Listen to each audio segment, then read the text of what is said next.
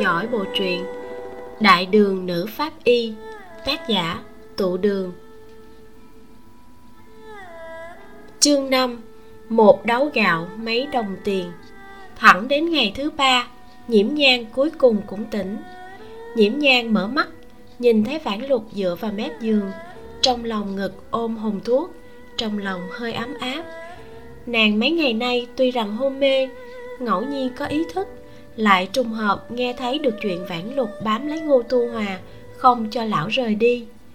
Hiện giờ, ở lại đại đường, đã là chuyện chắc chắn. Nhiễm nhan nhìn hình nương cùng vãn lục hai người, suốt ngày đầy mặt u sầu. Cũng cảm thấy băn khoăn, liền hạ quyết tâm, không suy nghĩ nhiều nữa. Hảo hảo sống sót mới là lẽ phải. Bên ngoài loáng thoáng truyền vào tiếng la lối ầm ĩ nhiễm nhan không định quấy rầy vãn lục, lặng lẽ đứng dậy, khoác áo ngoài xuống giường, đi đến dưới hành lang, mang giày, sửa sang lại quần áo, rồi đi theo hướng thanh âm tìm ra ngoài. Ra đến sân, nhiễm nhan phát hiện thôn trang nhiễm phủ cũng không chỉ có chỗ tiểu viện mà nàng ở kia. Bên ngoài viện của nàng là một hoa viên lớn, cỏ dại mọc đầy, chắc là không được xử lý tốt. Dọc theo đường đi còn có mấy căn phòng, tường trắng, ngói sẫm, nhìn cực kỳ bình thường, không tinh xảo như viện nhỏ của nàng. Càng đi ra bên ngoài, tiếng ồn ào càng rõ ràng, mơ hồ có thể nghe được một ít nội dung nói chuyện, đều là ngôn ngữ, nhẹ nhàng. Dù là giọng nam nhân, thanh âm cũng mang chút ôn nhu. Nhiễm nhan trước kia chỉ biết tiếng phổ thông, nhưng nghe khẩu âm âm nhu mềm mại kia, nàng lại hiểu được. Ngô thần y, gà này ngài cần phải nhận lấy a. À. ngô thần y, đây là củ cải, ngài đừng ghét bỏ nha.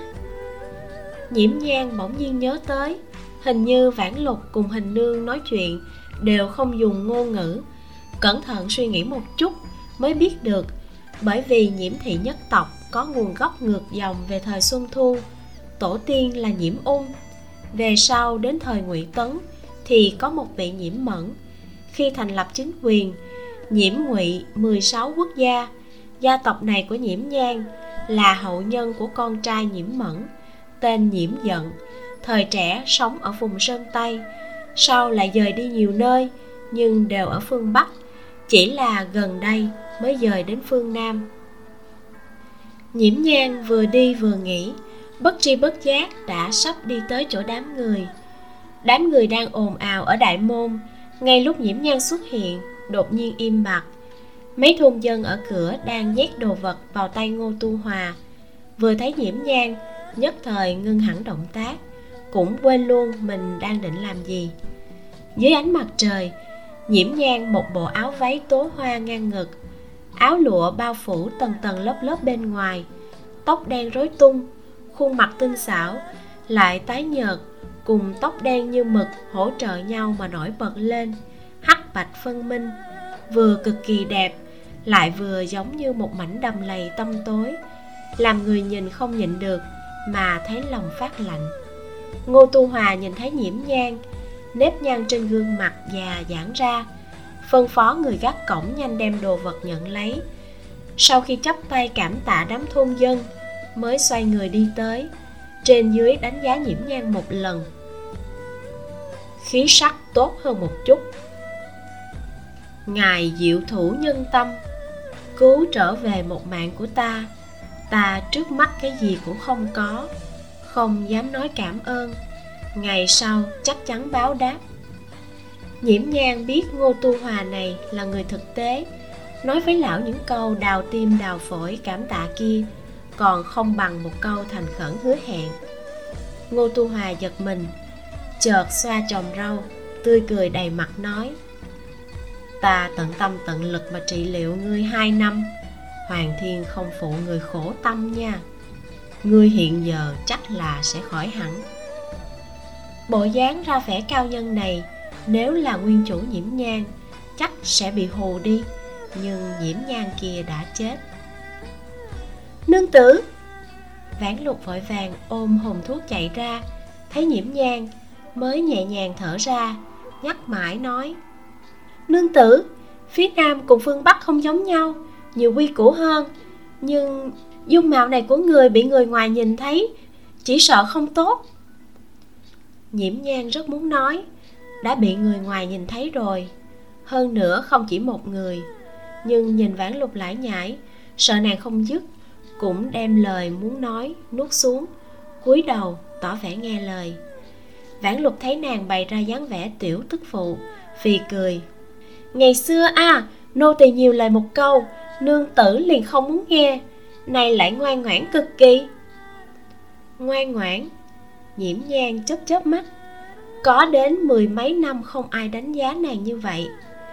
Vãn lục liền nhìn nhiễm nhang toàn không còn thương xuân bi thu như trước. Trong lòng cũng rất cao hứng. Hai người cúi chào ngô tu hòa. Vãn lục đem hồng thuốc trả cho ngô tu hòa, rồi cùng nhau trở về hậu viện. Vãn lục nhìn nhìn bốn phía, thấy không có người mới yên tâm mà nói, nương tử, cây trăm kia bán đi được 15 lượng bạc, tốn không tới hai lượng, mua chút gạo thóc, đủ cho chúng ta ăn hơn nửa năm bóc thuốc tốn hai lượng bạc đều là thuốc bổ tốt nhất. Sau lại ra vẻ đau khổ, khẽ cắn môi.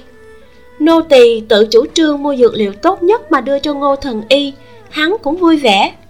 Nhiễm nhan gật gật đầu. Nên như vậy. Nhiễm nhan cẩn thận nghĩ, rồi lại nghĩ, trong đầu không có khái niệm 15 lượng bạc là như thế nào. Trong lòng không khỏi thở dài nguyên chủ thật đúng là một vị đại tiểu thư không biết thế sự. Nàng đây muốn sống sót, cũng không thể tiếp tục như vậy. Bèn hỏi, một lượng bạc có thể mua bao nhiêu gạo thóc? Vãn lục trong lòng khó chịu, nếu nương tử nhà mình vẫn ở chủ trạch, đã sớm học cách quản gia, nhưng hôm nay đến một đấu gạo mấy đồng tiền cũng không biết. Đau lòng thì đau lòng Phản lục vẫn tỉ mỉ nói cho nhiễm nhang. Một lượng bạc là nhất quán, cũng chính là một ngàn văn. Một đấu gạo là năm văn tiền, mười đấu gạo là một thạch. Một lượng bạc có thể mua hai mươi thạch gạo thóc. Cả năm đều như vậy. Nếu là được mùa, chúng ta ở giang nam gạo thóc ba, bốn văn một đấu cũng thường có. Nhiễm nhang gật gật đầu. Một thạch gạo ước chừng tương đương 59 kg cái này nàng biết. Chỉ là không nghĩ tới.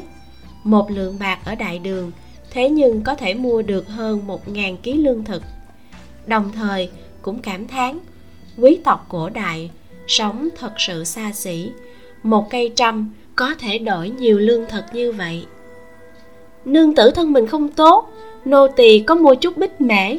Bích mễ này là nông sản của hà bắc, bản địa không có, gần 40 văn một đấu vãn lục thở dài, bích mẻ phần lớn đều chở đến trường an để bán.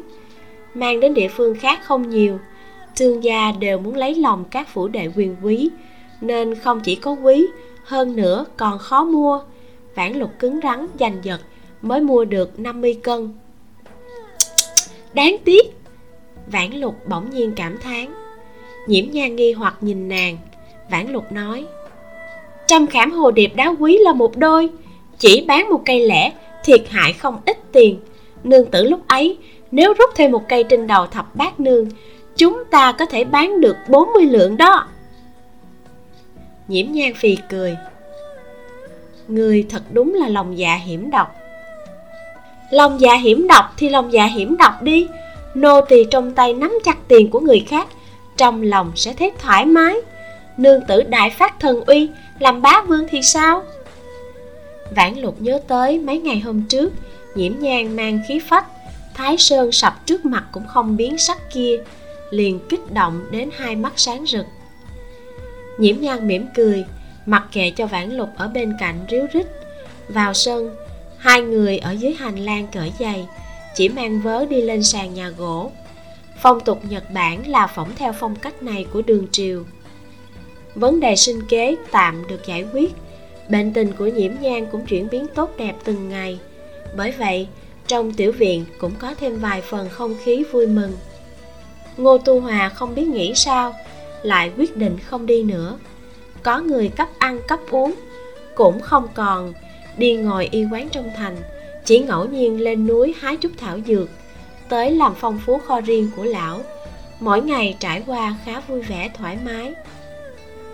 Trong phủ chỉ có mấy cái hạ nhân chỉ chăm sóc thôn trang, không phụ trách hầu hạ nhiễm nhang. Bởi vậy, hình nương cùng vãn lục bận rộn trong ngoài, một khắc cũng không được thanh nhàn. Chỉ có nhiễm nhang là nhàn rỗi đến mốc meo. Nàng trước kia là công tác cuồng, nhưng ở đại đường lại không có thi thể cho nàng nghiệm. Cho nên mọc rễ trên giường đến nỗi, mặt mũi có chút dài ra hình nương cùng vãn lục cho nàng không ít chủ ý. Nhưng ngâm thơ vẽ tranh cũng không phải sở thích của nhiễm nhang cho nên cuối cùng vẫn không biết làm gì. Cầm lên bút lông, trên giấy viết xuống một chữ tỉnh, đoan đoan chính chính. Nhiễm nhang lại bắt đầu phát ngốc. Nàng không chỉ có kế thừa nguyên chủ ký ức, cũng kế thừa luôn kỹ năng, còn trình độ như thế nào, nhiễm nhang cũng không rõ ràng lắm chỉ cảm thấy chữ viết này đến đoan chính tú khí. Đối với nàng, chữ chỉ cần có thể đọc là được, không cần hơn nữa. Vãn lục, ta muốn ra ngoài đi dạo một chút.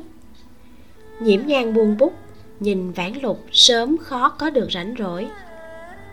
Ngô thần y nói, ngài thân mình đang dần khôi phục, đi ra ngoài đi một chút cũng tốt.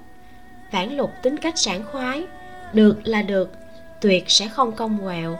Vừa nói, liền nhanh chóng đứng dậy, đi lấy một cái mịch ly tới, mang lên cho nhiễm nhang thế nhưng đa số cho rằng đại đường đều là lấy ngực lớn, mông lớn là đẹp, có tư tưởng thoáng đảng. Kỳ thật không phải, ít nhất vào năm trinh quán còn không đến mức đó. Nữ tử ra cửa, vẫn yêu cầu che chắn một chút, không thể tùy tiện đem dung nhan khoe ra với người ngoài mịch ly giống như một loại đấu lạp. Bốn phía là lụa đen. Sau khi mang lên thì che lại toàn bộ thân mình. Mũ có rèm xuất hiện sau này, chính là từ mịch ly cải tiến mà thành. Nhiễm nhan cảm thấy rất mới mẻ. Sáng sớm, nhiệt độ còn chưa cao, trong gió mang theo hơi lạnh, vô cùng thoải mái. Nhiễm nhan đứng trên một cái gò đất nhỏ đầu thôn. Nhìn xuống thôn, đường ruộng quanh co khói bếp lượn lờ. Ngẫu nhiên có vài tiếng chó sủa. Một mảng nhà cửa thấp thấp, đắm chìm trong nắng sớm màu da cam, mang vẻ yên tĩnh lại hoạt bát. Cảm giác vui vẻ khi sống lại lần đầu tiên nảy lên trong lòng nàng. Nhiễm nhang hít thở thật sâu, cảm thụ thế giới thuần tịnh này. Trong lòng lại đột nhiên nghĩ đến rất nhiều chuyện.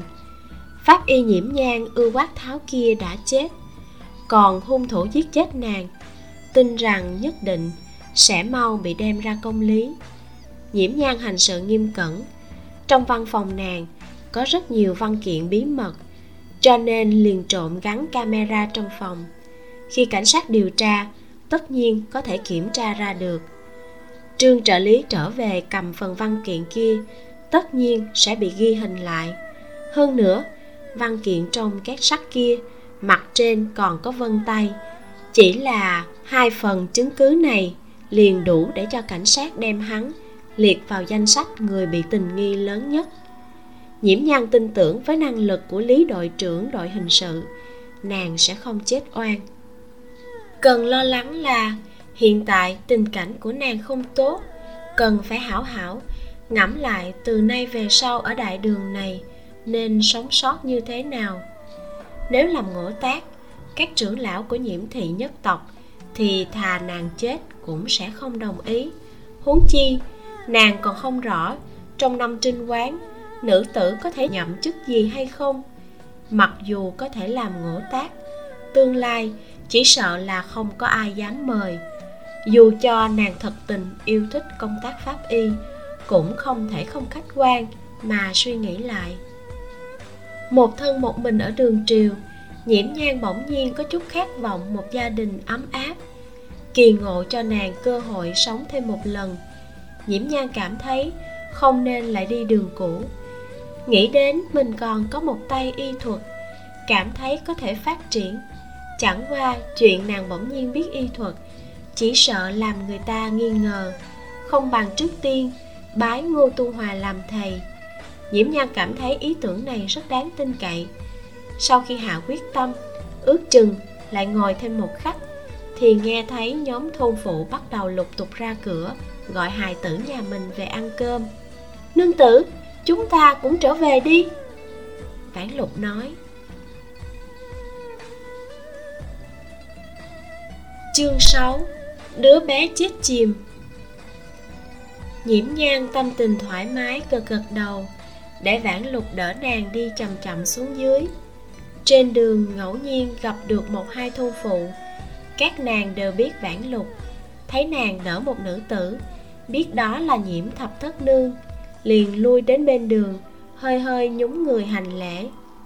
Nhiễm nhan cũng khách khí, mở miệng thỉnh các nàng miễn lễ, tạo ấn tượng vô cùng hòa khí. Vì gần đến trưa, vãn lục cùng nhiễm nhan đi ngang qua giữa thôn bắt gặp được nhiều người hơn. Ở đường triều không có thói quen động một chút liền dập đầu.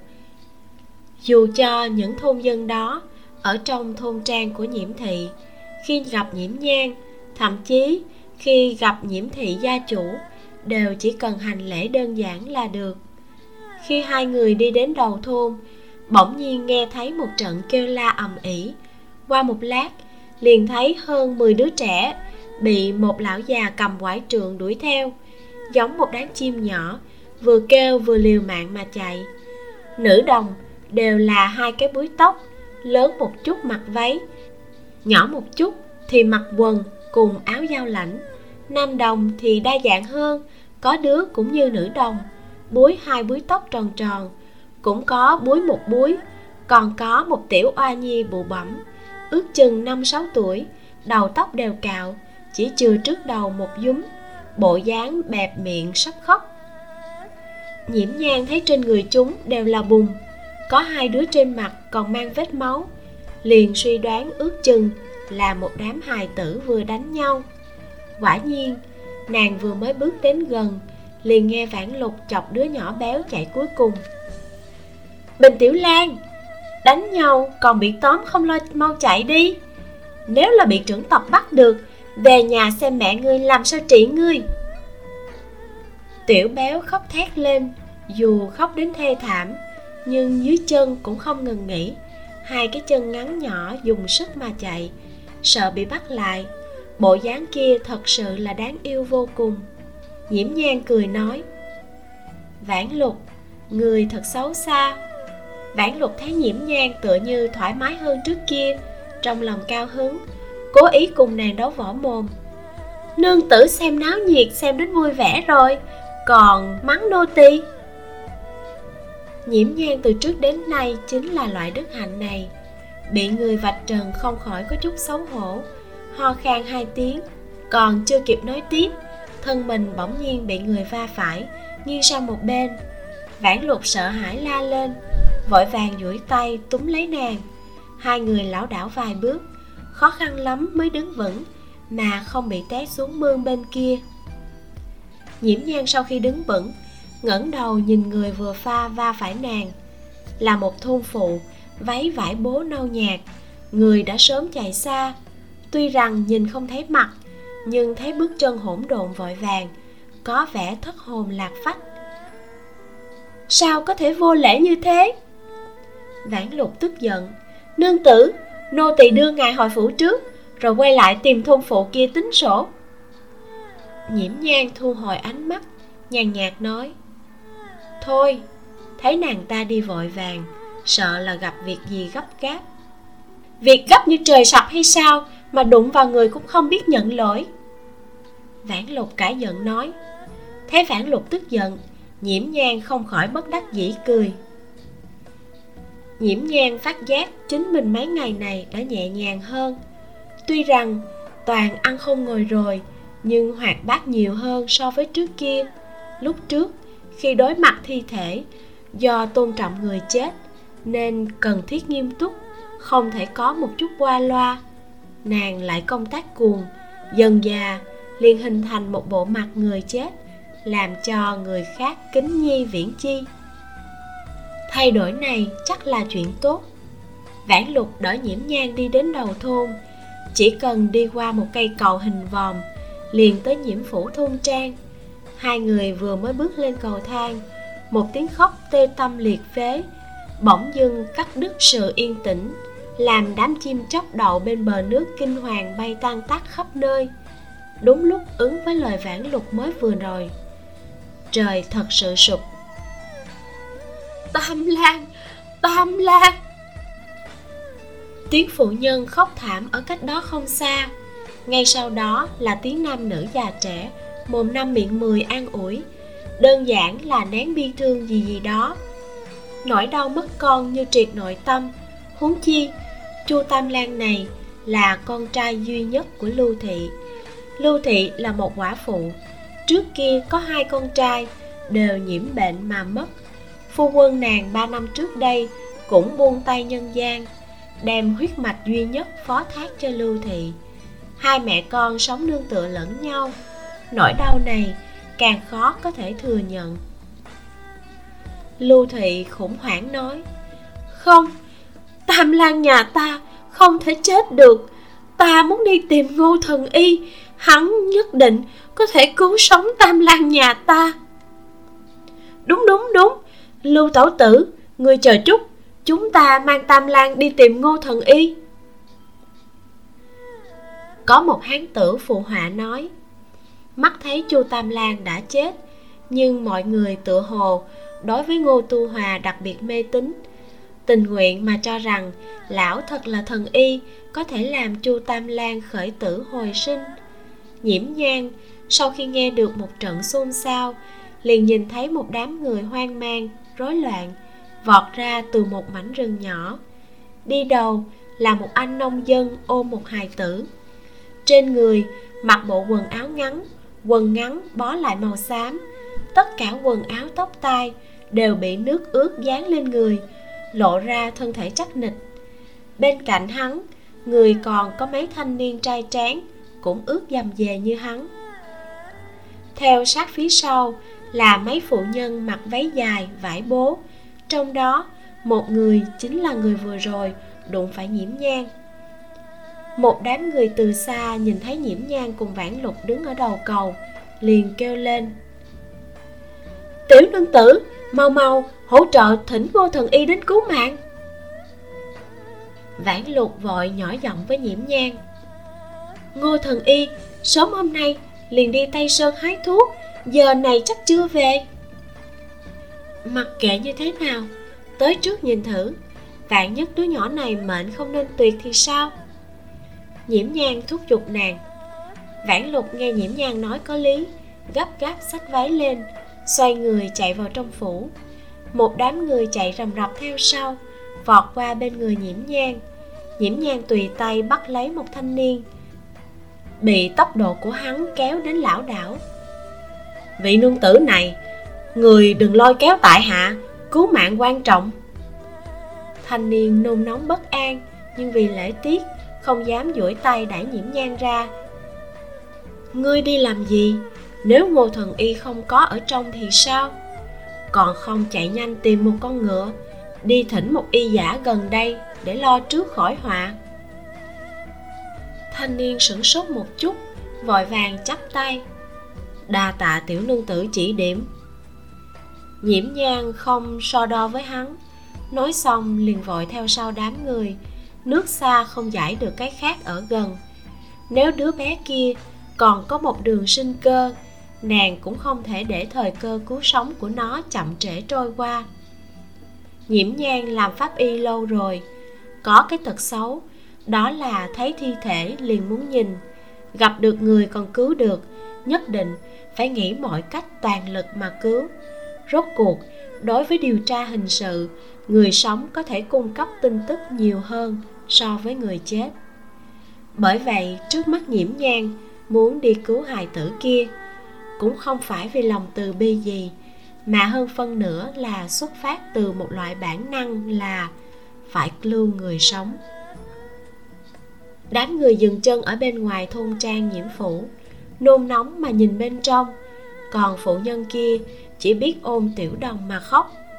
Thời gian tựa hồ như dừng lại. Mới một lát, người chờ bắt đầu nhao nhao. Hán tử ôm tiểu đồng lại đây gấp gáp nói. Nhân mệnh thiên quan đại sự, không bằng để ta vào phủ ngô thần y. Nếu sau đó lan chủ trách tội xuống dưới, ta chịu trách nhiệm là được nếu bọn họ mạnh mẽ xông vào, hai người gác cổng sẽ ngăn không được. Mọi người sôi nổi phụ họa, đang muốn xông vào, lại thấy vãn luật thở hồng hộc mà chạy ra. Ngô thần y, hôm nay sáng sớm đi tây sơn hái thuốc rồi, ta tìm toàn bộ sân, lão nhân gia hắn còn chưa về. Tin tức này không khác một đạo sấm sét.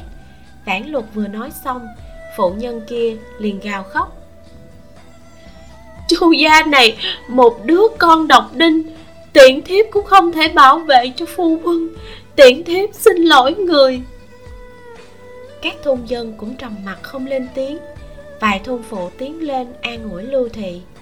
Nhiễm nhang rẽ đám người ra, trầm mặt mà đi đến trước mặt lưu thị, mở miệng nói. Đem hài tử thả nằm trên mặt đất đi. Thanh âm không lớn nhưng nghiêm túc bình tĩnh như không mang một tia cảm tình nào, lại làm lưu thị đang không ngừng khóc thúc thích ngơ ngẩn. Nếu thật muốn cứu hắn thì nghe lời ta. Nhiễm nhan không kiên nhẫn ngồi xổm xuống, từ tay lưu thị tiếp nhận tiểu đồng. Cách tầng lụa đen mỏng như cánh ve của mịch ly nhìn xuống, có thể thấy rõ tiểu đồng sắc mặt trướng tím, bụng hơi phồng lên, toàn thân đã bị ngâm đến trắng bệch nắm tay nho nhỏ nắm chặt, lòng bàn tay còn nắm rong rêu các đá linh tinh. Nhiễm nhan trong lòng chợt lạnh, duỗi tay nhẹ nhàng ấn lên bụng, hỏi lưu thị, ngươi đây là một đêm không nhìn thấy hài tử của mình? Lưu thị thấy mặt nhiễm nhan nghiêm túc, liền như người chết đuối bắt được cọng rơm cứu mạng, lật đật trả lời, hôm qua, cơm chiều xong tam lan liền nói muốn đi đầu thôn chơi trong chốc lát. Buổi tối lúc trở về, thần sắc có chút không vui. Nói là hắn trưởng thành rồi, muốn một mình trụ một phòng. Ta lúc ấy nghe hắn khu môi muốn mép cũng không để tâm, liền đồng ý. Sáng nay khi kêu hắn vào ăn cơm mới phát giác hắn không còn ở trong phòng. nói rồi, khóc không thành tiếng. Lưu thị vừa nói xong, người xung quanh nghe thấy đều chết tâm. Bị chìm từ tối hôm qua, ngâm một đêm, người đã thành như vậy, làm sao còn cứu sống được? Cho dù là ngô thần y, cũng sợ, khó có thể cứu về nổi. Mọi người thở dài, khuyên lưu thị nén bi thương. Lưu thị trên mặt nước mắt giàn giụa lại chưa từ bỏ ý định mà nhìn chằm chằm nhiễm nhan, tuy chưa từng ra tiếng nhưng trong mắt tất cả đều cầu xin mong đợi. Nhiễm nhan vén lên hắt xa của mịch ly dùng đầu ngón tay đè ép trong mắt hài tử quan sát biến hóa của đồng tử. Đây là một biện pháp phân rõ người chết thật hay là chết giả. Nếu đồng tử bị đè ép biến hình nếu sau khi buông tay đồng tử có thể khôi phục lại thì người còn hy vọng được cứu sống. Trong pháp y, có một loại tình huống chết giả, gọi là nhược tử vong. Chỉ là công năng tuần hoàn, hô hấp cùng não người bị ức chế hoạt động. Công năng bị giảm đến mức thấp nhất. Dùng phương pháp kiểm tra lâm sàng, thông thường sẽ kiểm tra không ra là sống hay chết. Bề ngoài, nhìn như người chết, mà trên thực tế là còn sống. Trải qua tích cực cứu trị có thể sống lại tạm thời hoặc hoàn toàn. Chết giả thường thấy ở trường hợp bị những tổn thương cơ học như treo cổ chết, bóp chết chết chìm hoặc bị trúng độc mà phát tác chậm. Nhiễm nhan trong công tác trước đây từng gặp qua mấy lần. Nhiễm nhan thấy đứa trẻ này đồng tử còn có thể khôi phục, chắc là còn sống. Vì muốn xác nhận kết quả, nhiễm nhan dùng khăn quấn hết lên đầu ngón tay của đứa trẻ rồi thắt lại. Đi tìm bùn khô, càng khô càng tốt mang đến đây. May ra có thể cứu được tánh mạng hắn. Nhiễm nhan ngẩng đầu, dùng ngôn ngữ ngắn gọn, trực tiếp nhất nói ra. Mọi người hai mặt nhìn nhau. Tô châu cả vùng sông nước, đi đâu tìm bùn khô?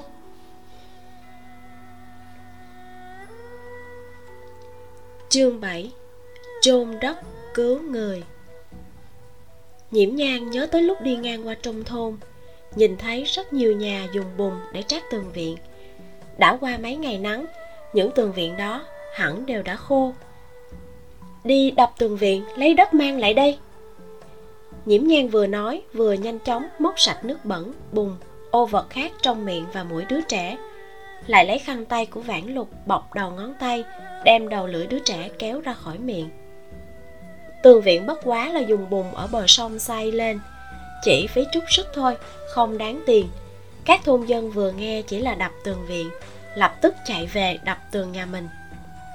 Không phải bọn họ mù quáng tin tưởng nhiễm nhang mà bởi vì lưu thị cô nhi quả phụ quá đáng thương.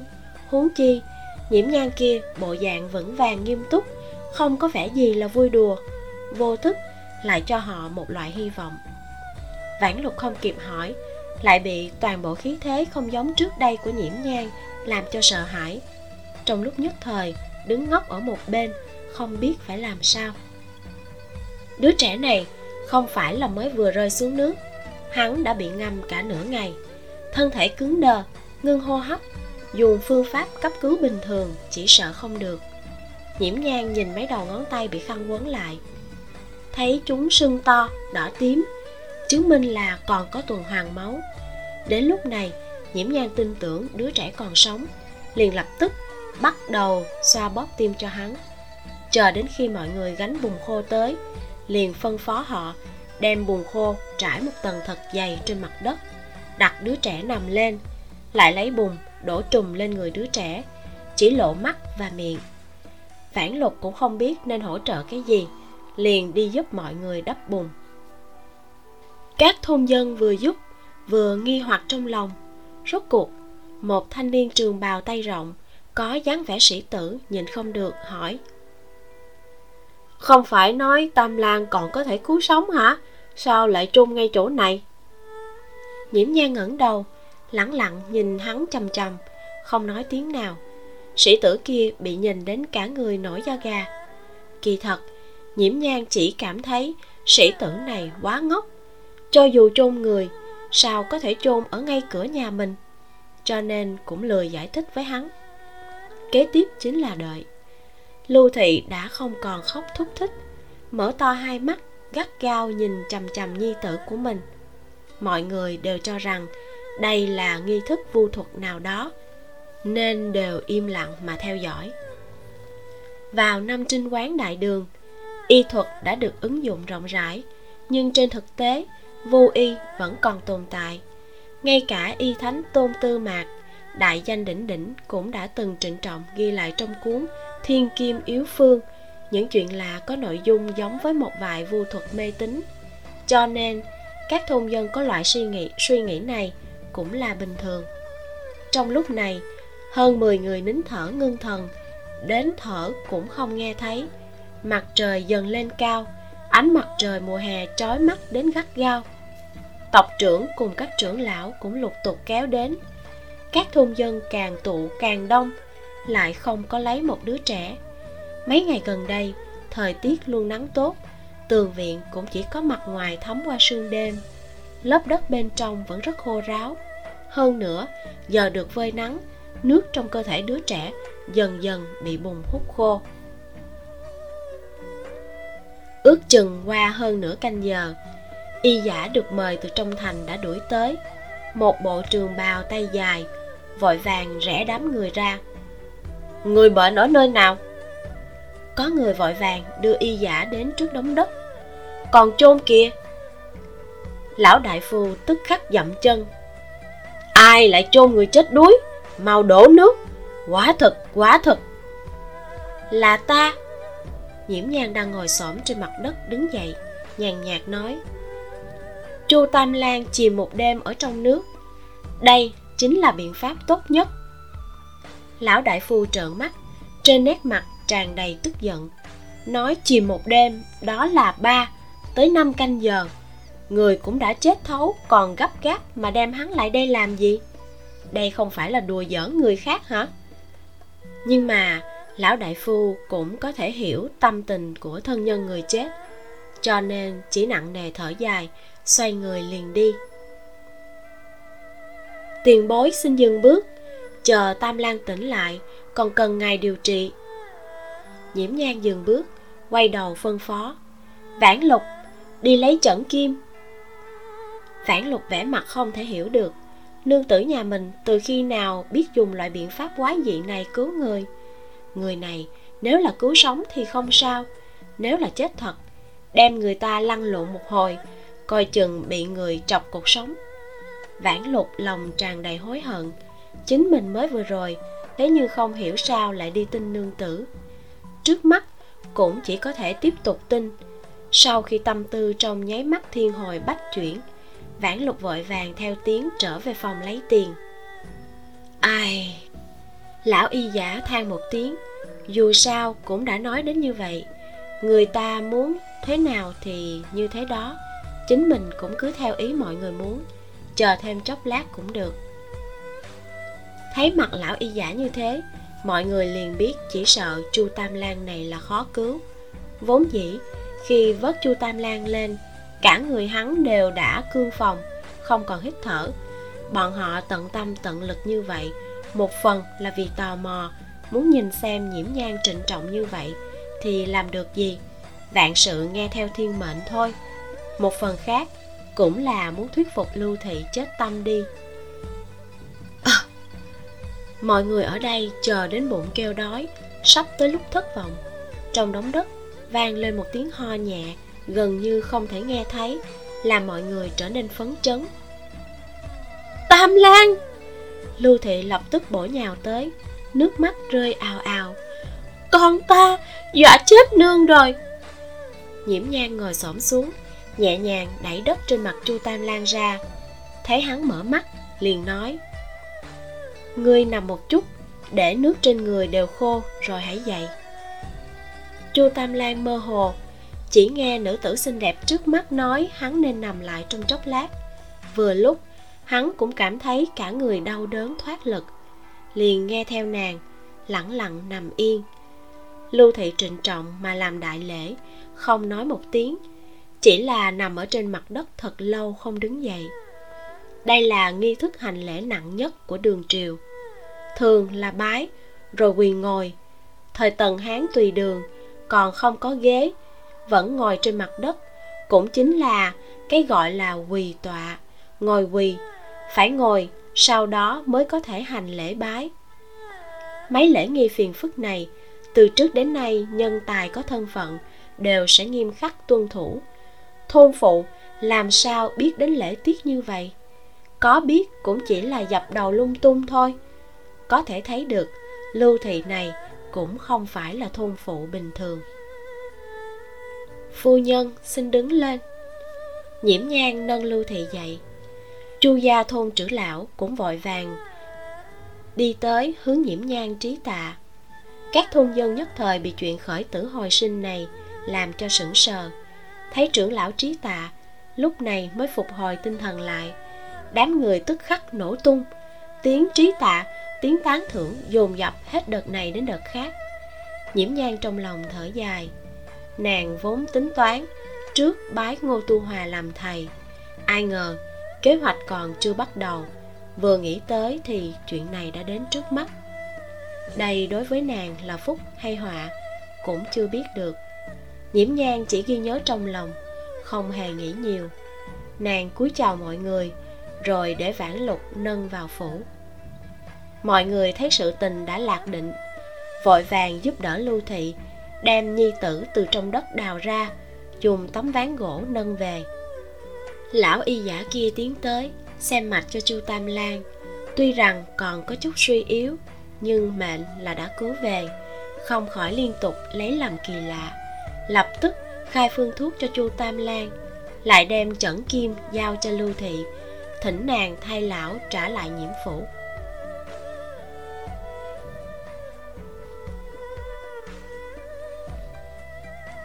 Chương 8 Huấn đạo Vãn lục sau khi trở về, Biểu tình rất kích động, Thêm mắm thêm muối, Kể lại với hình nương việc này.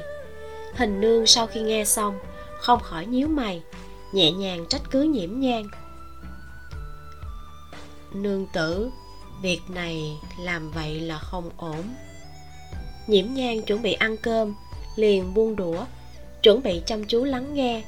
Cuối cùng, lại chỉ nghe hình nương thở dài một tiếng, thật là muốn ngẹn như thế nào không ổn? Nhiễm nhang nhịn không được hỏi. Hình nương tràn đầy trìu mến, nâng lên tay, đang muốn vuốt tóc nhiễm nhang, bỗng nhiên khựng lại. Bà phát hiện hiện giờ nương tử đã không còn giống như mèo nhỏ trước kia, làm người thương yêu. Tuy rằng nghe vãn lục nói, nương tử cười nhiều hơn trước, nhưng vẫn cảm thấy có chút xa cách hình nương rủ tay xuống. Nghĩ thầm, nương tử lớn rồi, trong lúc nhất thời, vừa bi thương, vừa vui mừng. Không phải nói cứu người không ổn, chỉ là nương tử như vậy, quay lưng với thôn dân đang cảm động đến rơi nước mắt kia, cũng không nói câu nào, thì không đúng lễ tiết, sợ là sẽ ảnh hưởng tới danh dự của nương tử cứu người là chuyện tốt. Bọn họ chẳng lẽ không cảm kích, còn muốn bố trí nương tử hay sao? Vãn lục không khỏi bên vực kẻ yếu, lòng đầy căm phẫn nói, huống chi, nương tử vẫn khách khí nói một hai câu mà. Hình nương duỗi tay điểm điểm vãn lục, sụ mặt giáo huấn nói, người cái nhà đầu này chính là tính tình lớn, nương tử là cô nương chưa lấy chồng tình cảnh như vậy, giữ gìn thanh danh là cần thiết. Nương tử có chào hỏi vị đại phu tới từ trong thành kia không? Dứt lời, lại chuyển hướng nhiễm nhang nói, nương tử nửa năm trước đã cặp kê, mắt thấy qua mùa đông, liền tới 16 nếu hiện giờ còn ở chủ trạch, sớm đã bắt đầu làm mai. Nhưng với tình trạng này của nương tử e là ngài phải lại làm ổ tại thâm sơn cùng cốc này. Cũng không cầu cái tài danh gì, chỉ cầu khỏe mạnh. Lại có thanh danh tri thư đạt lý, dịu dàng hiền thục, cũng dễ bàn luận việc hôn nhân. Hình nương nói xong, mắt lại rưng rưng. Ba vội vàng móc khăn trong tay áo ra lau khô, mới nói tiếp. Nương tử hiện giờ, thân mình cũng ngày một tốt lên. Tảng đá trong lòng lão nô cũng buông xuống. Trước mắt, lão nô chỉ sợ mẹ kế gây bất lợi với hôn sự của nương tử. Đặc biệt là mấy ngày trước mới đắc tội thập bát nương. Ta biết sai rồi nhiễm nhan biết, hình nương lo lắng cũng không phải không có lý. Nếu hiện giờ nàng không có thanh danh tốt một chút, chỉ sợ cho dù là đích nữ cũng gả không được người trong sạch. Hôn nhân đại sự không thể chậm trễ. Nhiễm nhan từ khi quyết định ở đại đường mà sống tiếp, trong lòng thời thời khắc khắc nhớ kỹ, đây là cổ đại. Rất nhiều sự tình không thể như ý mình, chỉ có nhẫn nại mới có thể có được tương lai mong muốn.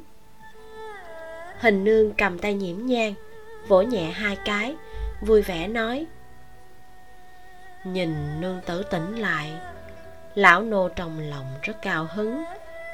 Phu nhân cả đời làm việc thiện, tất nhiên có thể để phúc cho nương tử.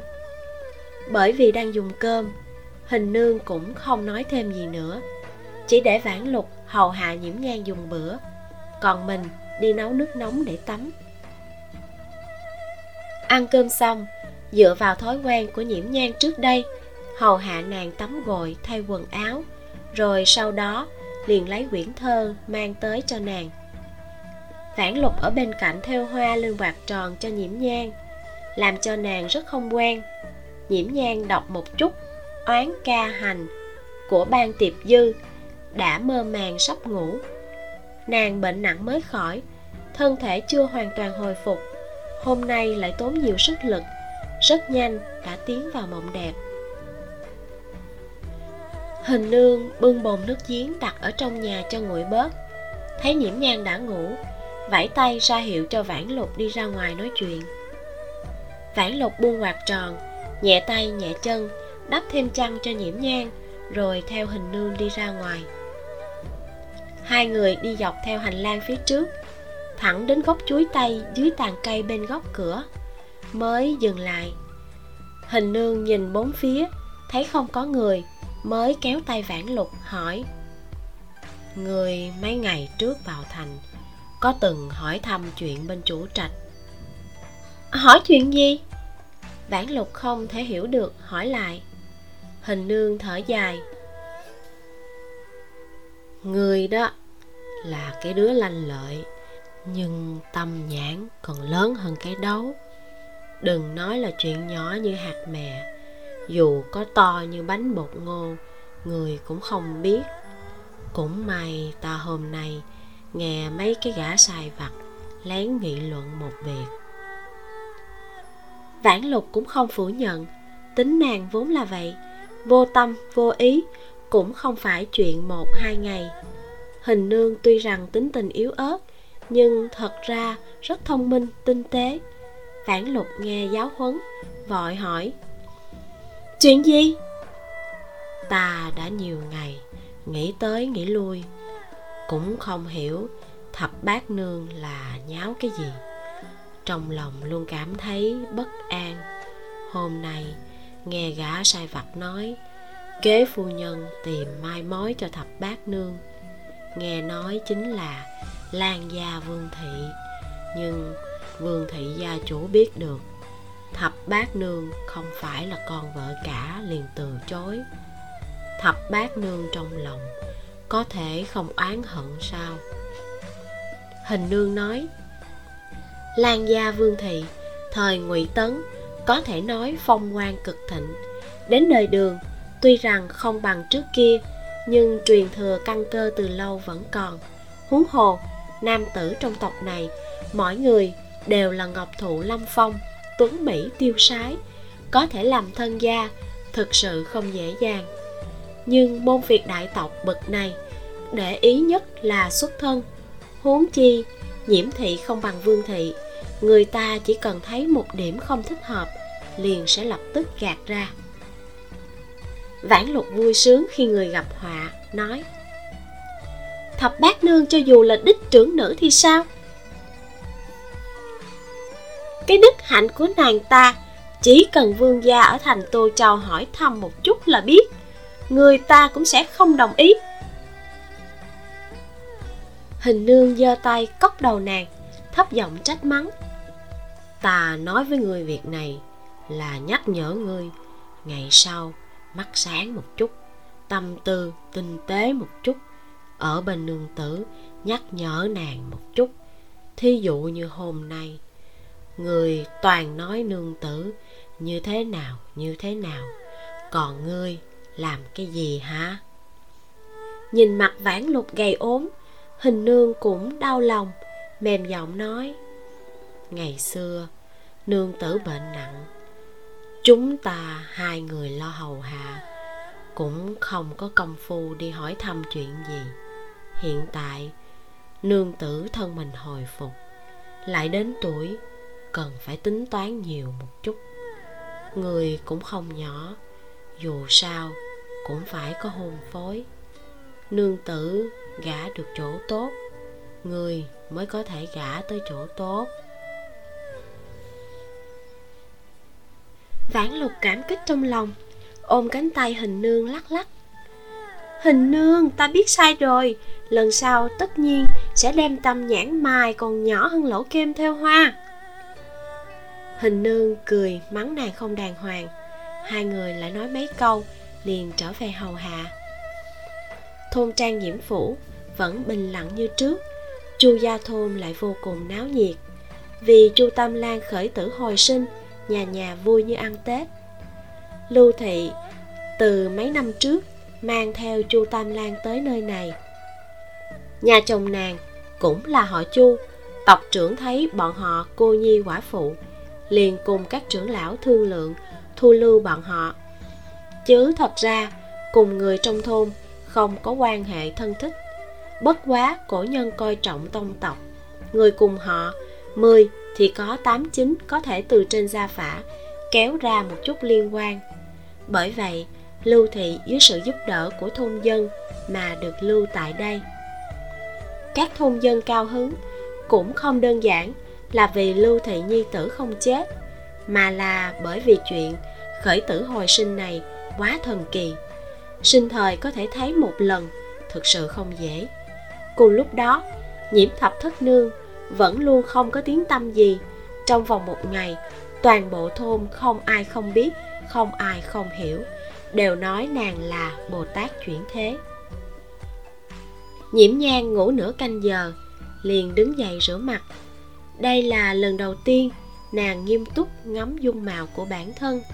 Giữa mặt gương đồng được mài dũa bóng loáng, chiếu rõ một khuôn mặt tái nhợt, mang tử khí trầm trầm. Cái mũi thon nhỏ đặc biệt là phần chóp mũi, hơi nhô ra một độ cong ưu nhã. Môi anh đào, đường cong nhu mỹ, da trắng như ngọc. Có thể nói, nguyên chủ nhiễm nhang là nhu nhược động lòng người đến cỡ nào.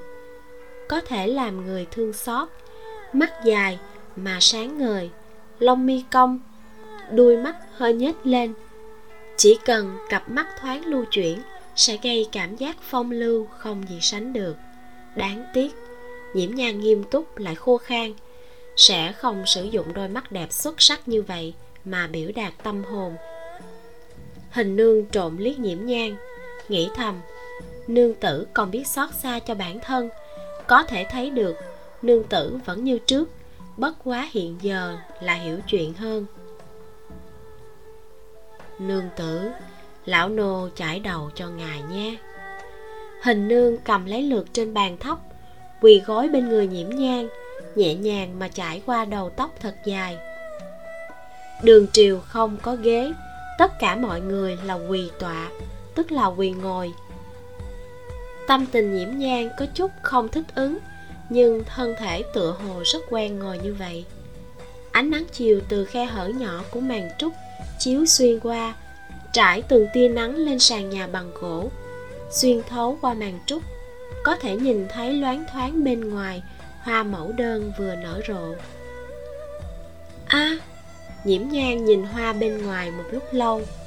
Mẫu đơn nở khi nào? Vãn lục đang ôm quần áo lại nghe thấy nhiễm nhang hỏi cười đáp. Mới nở hôm nay đó buổi sáng vẫn còn là nụ hoa. Chưa qua một ngày liền nở tới lớn như vậy vãn lục quỳ xuống trước mặt nhiễm nhang trong thôn nửa mẫu đất đều là trồng hoa mẫu đơn quý báu này đó. Mẫu đơn của nhiễm phủ ta có thành danh lớn nhất thành tô châu. Nương tử thích không? Có muốn đi ngắm hoa? Trong thôn trang thư tịch rất ít, chỉ có mấy tập thơ ai oán. Nhiễm nhang cũng không muốn đọc. Ngắm hoa ngắm cảnh, nhiễm nhang nghe ra thấy có chút động tâm hình nương cũng không muốn nhiễm nhang lại giống như trước. Bi thương, đau buồn. Cổ vũ nói, ngắm hoa, ngắm cảnh là chuyện tốt. Nếu nương tử thích thì liền đi ngắm đi. Nhiễm nhang gật gật đầu, phản lục mang quần áo ra nói, nương tử, ngài cũng nửa năm rồi, chưa từng may đồ mới. Không bằng hôm nào đi vào thành mua chút vải. Nô tỳ, làm cho ngài một bộ mới nhé vãn lục vừa nói, vừa giúp nhiễm nhan thay quần áo. Đây là một kiện váy áo cúc ngực màu xanh nhạt có thêu hoa nhỏ. Lúc này, áo váy không phồng lên, nhìn người có vẻ thon mảnh. Nếu gót sen bước nhẹ nhàng, thật sự là tha thước yêu kiều. Mặc xong quần áo, Vãn lục lại đem một dải lụa sa la mỏng đến gần như trong suốt. Trên vẽ hoa tràn lên cánh tay nhiễm nhang khi đứng im thì rủ xuống yên tĩnh, ưu nhã. Khi bước đi, lại như dương liễu trong gió. Phiêu giật phi dương. Nương tử mỹ lệ, mặc cái gì cũng đẹp. Vãn lục tán thưởng nói. Hình nương đội mịch ly lên cho nàng, dặn dò nói. Đi sớm, về sớm.